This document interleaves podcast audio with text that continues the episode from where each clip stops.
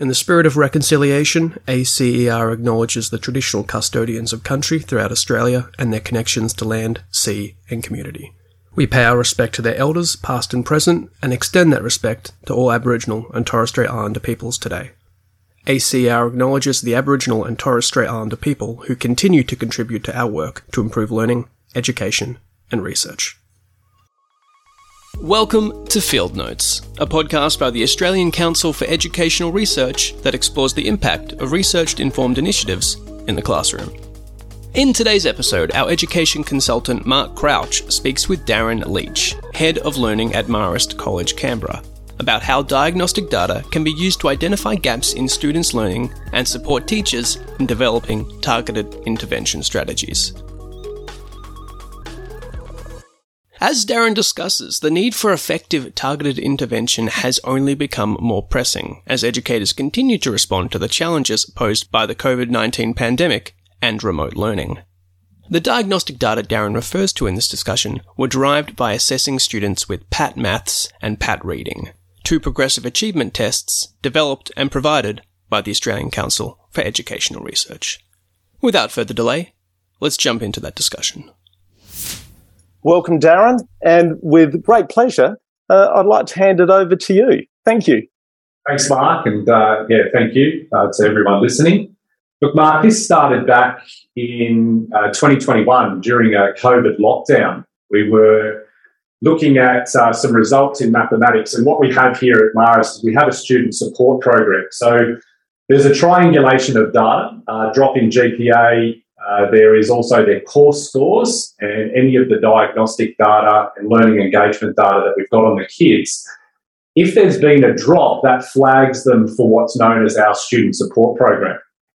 Now, in 2021, when I was uh, speaking to our head of data here, Grant Barclay, uh, there was a student that had popped up, and uh, diagnostically, he was travelling along okay, uh, and he was making his year's growth.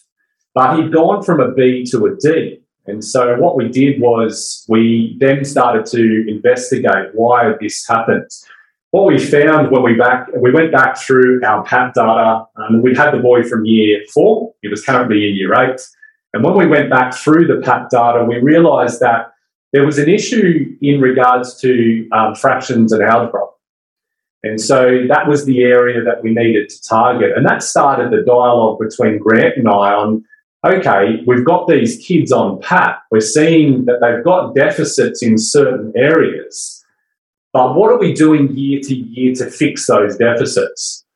And that then started to look at, you know, the student support program. They go to the support program, they get help with some of the current material. But what about the historical deficits that they've picked up along the way?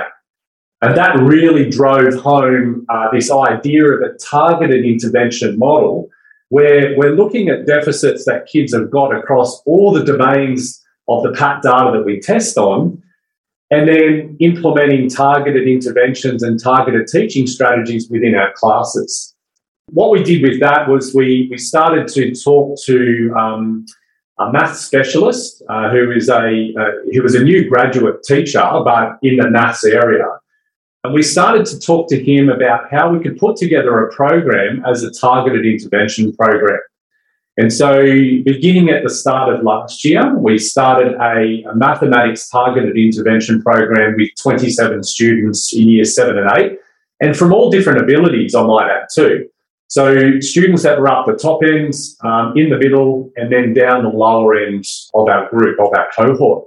The reason why we picked from different areas is that doesn't matter which the kid, they all have some type of deficit in some area that we needed to fill to then continue to then move them along. So we started a program where we were looking at uh, this targeted intervention. Um, it was one afternoon a week. And it was amazing to see the attendance. You know, like the boys were up in, you know, from about 88 to, you know, high 90s in regards to attendance. And so that was the start of our mathematics program. The high attendance achieved is a testament to the success of Marist College Canberra's maths intervention programs and demonstrates how targeted intervention, properly informed by effective use of diagnostic data, can help encourage students to begin to address the deficits in their understanding of maths. But what about reading? The importance of reading for primary and secondary students is well documented, with international studies linking positive reading habits to better outcomes not only in later education, but also general well-being.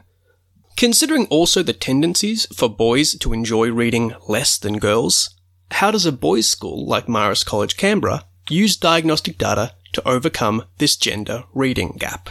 The thinking behind that mathematics program is what led to me uh, looking at a, re- a, reading program. Now, reading is one of those key skills uh, within boys that they sort of shy away from. And as we know from the research, if you can target reading and get kids engaged and keen on reading, their literacy level rise.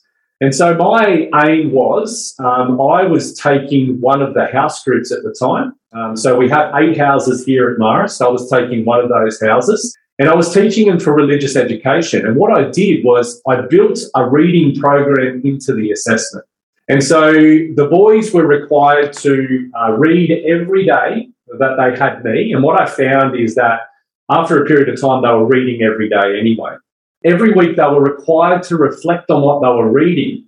But what I would do is when I was marking their reading, I would be giving them guiding questions that were based on the deficits from their PAT data.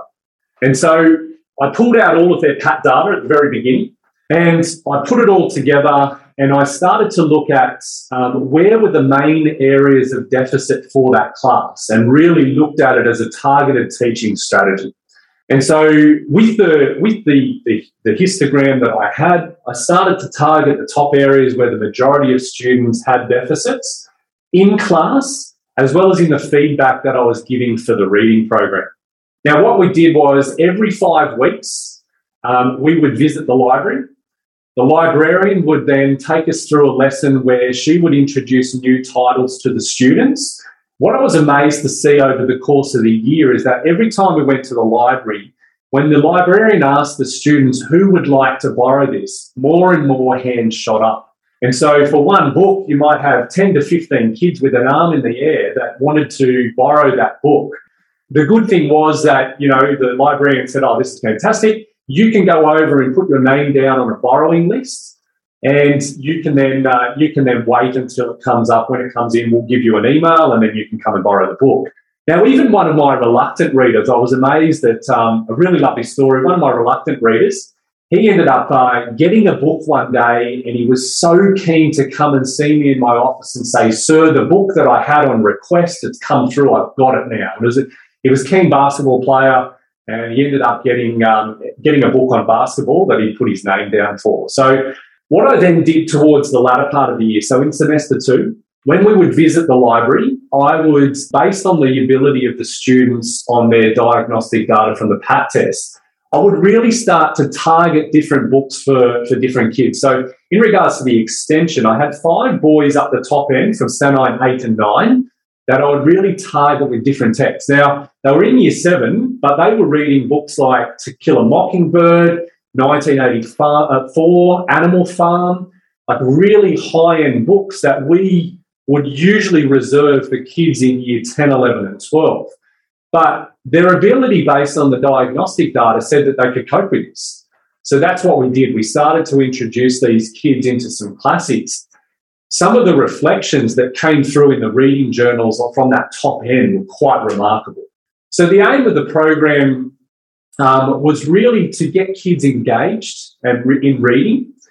Where I started to change and evolve the program towards the end of the year was to getting getting them to read across genres. So they might have had their fantasy genre, which was their go-to, but what I tried to do was I tried to get them more engaged in other genres and trying things that they might not necessarily try.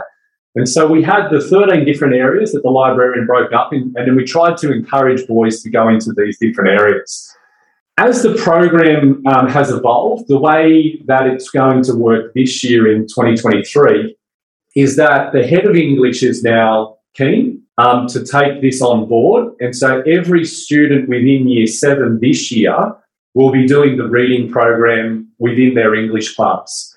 We have it set up as a small part of the assessment. They have to do the reading journal.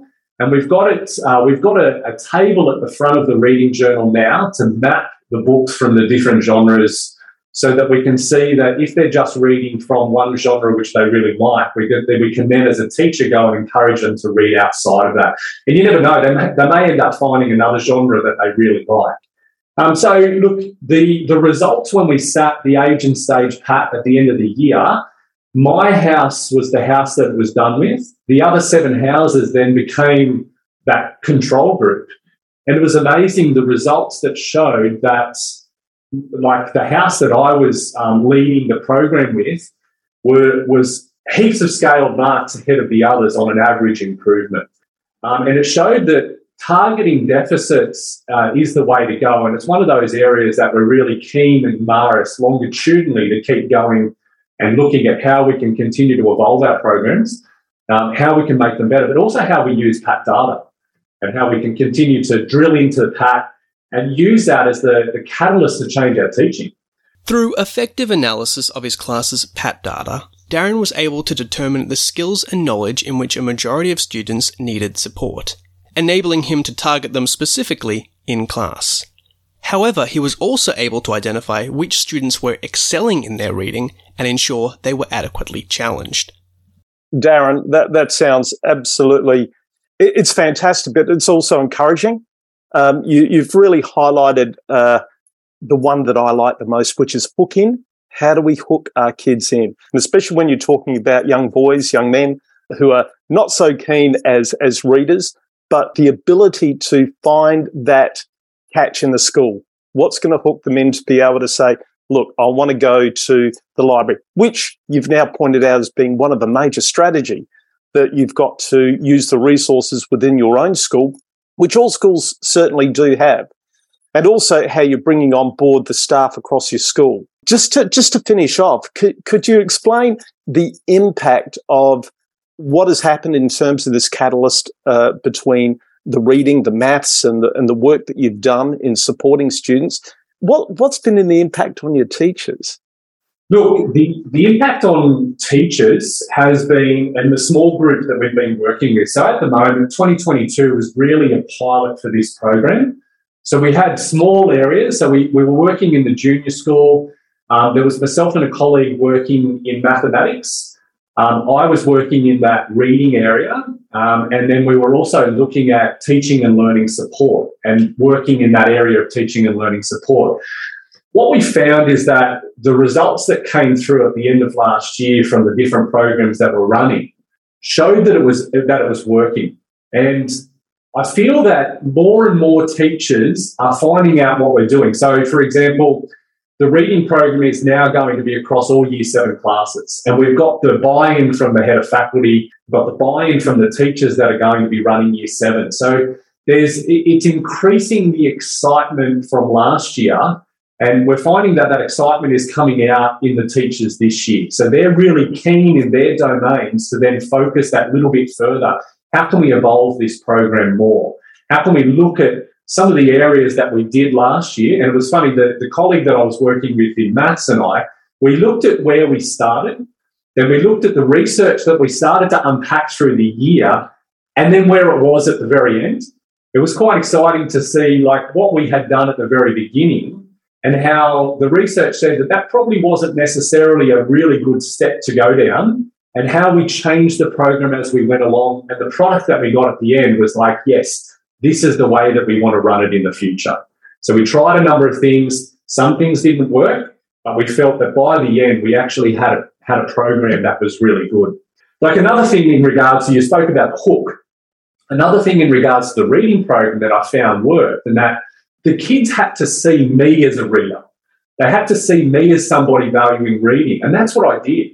So I used to ask the boys uh, to give me recommendations of books that they had read. I would then go to the library, I would borrow the book, I would then read it. And I was then able to come back into the class and hold it up and say, got this recommendation from student such and such. It was fantastic. I would really recommend that you guys go and read this book because of these reasons that that then shows them that I'm a learner as well. Like I value that learning process. It's not just me up the, the, the front of the classroom as the teacher. but I'm also one of those lifelong learners, also someone that's keen on that area that we're focused on. Um, so I find that those things were really good. But in regards to the teachers, look, the teachers seem to be really keen and energetic. The program this year has moved out. We've got more people that have come into the tent, more people that are keen to run and work with what we've got. Um, and that's very exciting. It's very exciting to see where it's going. That cycle of inquiry that you, you've just expressed, uh, uh, Darren, is uh, something not just that's happening at Marist College, Canberra, but can happen at any school taking taking up an action research, taking up the time to target teaching, in essence, to be able to actually share with teachers and model with teachers, not just model with students, good practice. Thank you once again. Thank you, Marc. And thank you for all the work that ACER has done in supporting us. Thank you again to Darren Leach and Marist College Canberra for being so generous with your time. Field Notes is a podcast from ACER, the Australian Council for Educational Research. If you would like more information about how PAT can be used at your school, please visit acer.org forward slash PAT or contact our school support team by emailing school.support at acer.org to organise a chat about your school's assessment needs. Thank you very much for listening to our very first episode, and we'll be back to share more best practice very soon.